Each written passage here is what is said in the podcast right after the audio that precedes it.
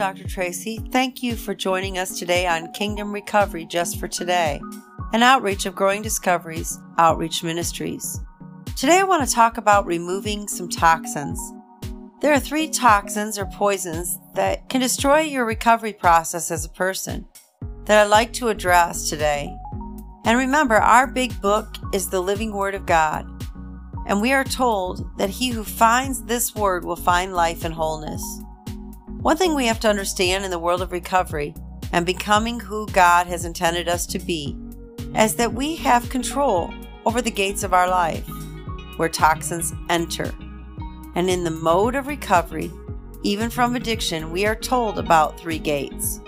Those gates are called people, places, and playgrounds.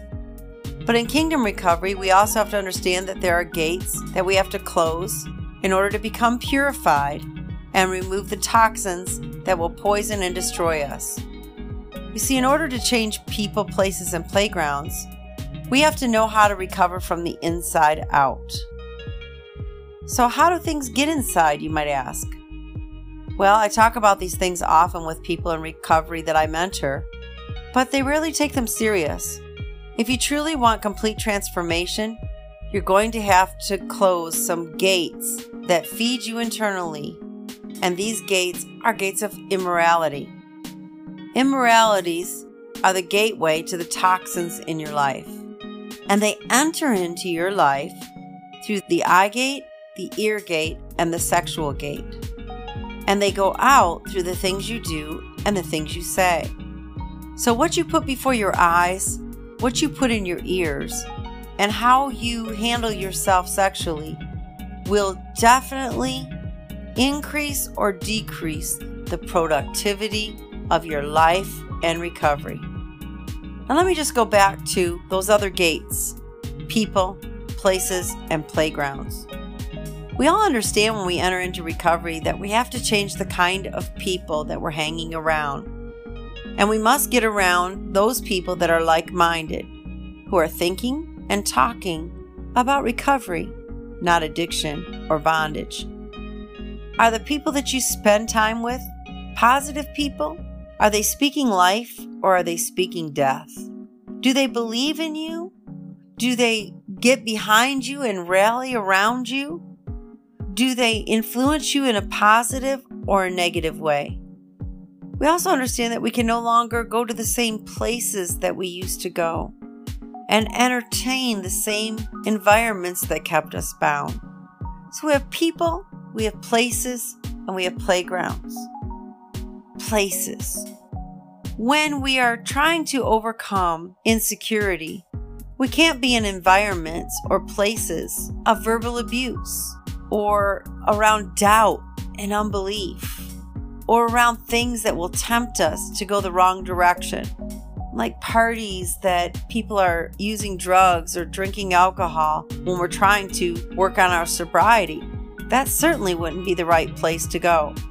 I mean, actually, even in the grocery store, we have to make a decision as far as a place in the grocery store, if we're in recovery from addiction, should never go down the aisle where the alcohol is displayed. And that last gate of recovery is our playground. So there's a difference between a place and a playground. Sometimes a place is not even a location, it could just be an atmosphere or it could be a position that we allow ourselves to be in. When we talk about a playground, it's where am I spending my time having pleasure? And often, playgrounds are not often something that we actually understand the importance of removing ourselves from. With our eyes and our ears, we engage and embrace playgrounds. Let me explain that a little bit. When you're spending your time always looking at things that gratify your flesh or cause you to hunger and thirst for things that are unhealthy for you, or you are listening to things in your ears that cause you to think less than what you're capable of accomplishing, or you might be listening to music that inspires you again to a behavior that is inappropriate to your recovery, then you will also begin to what? Through that engagement, you begin to embrace things that lead you to other and wrong places of pleasure or playgrounds. So you need to understand something. You can't just close one gate or just two gates. You have to choose to close all the gates that are available to poison you and take you back into your addiction. So we can change people and places through our own willpower and our own decision and choice. But it's through the power of God's presence in our life by putting His Word before us, by listening to those things that will build us and encourage us in our faith, that we can truly change the pleasures or the desires and the playgrounds that we entertain. This is the area that we really need God in our recovery. Let me share this simple truth from our instruction manual about this issue that becomes a plague and eventually a disease that destroys your life. In Psalms 19, 13, and 14, King David said, Keep your servant from deliberate sins. Don't let them control me. Then I will be free from guilt and innocent of great sin. May the words of my mouth and the meditation of my heart be pleasing to you, O Lord, my rock and my redeemer. And let's look at this instruction found in 1 John 2 15 through 17. I'm going to read it to you from two different translations so that you can get a better understanding of the power of purity in your life of recovery. Here it goes Do not love the world or anything in the world. If anyone loves the world, love for the Father is not in them. For everything in the world, the lust of the flesh, the lust of the eyes, and the pride of life, comes not from the Father, but from the world.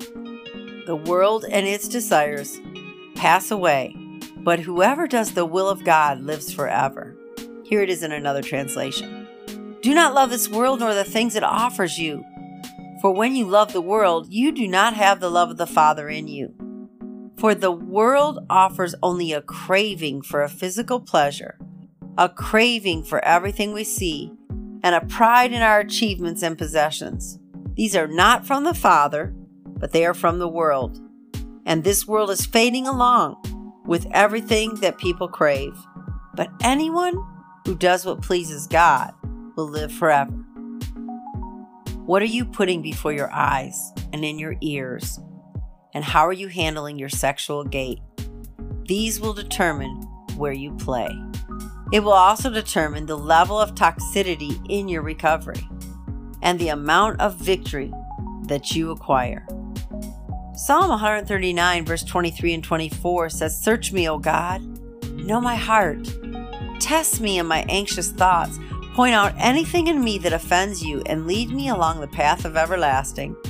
There are behaviors and playgrounds that you, as a recovering addict, must remove yourself from if you're ever going to be free. I mean, really free. And this isn't just for addicts, this is for people who are bound and want to thrive in their life with Christ. Check your people, your places, and your playgrounds. Check your eye gates, your ear gates, and your sexual gates. Are you conforming yourself after the pattern of this world? Or are you conducting yourself in a way that removes all oppression? I want to close with this last place of instruction we're given, found in Hebrews chapter 12, verse 1 in our Kingdom Recovery Handbook. Therefore, since we are surrounded by such a great cloud of witnesses, let us throw off everything that hinders and the sin that so easily entangles, and let us run with perseverance the race marked out for us.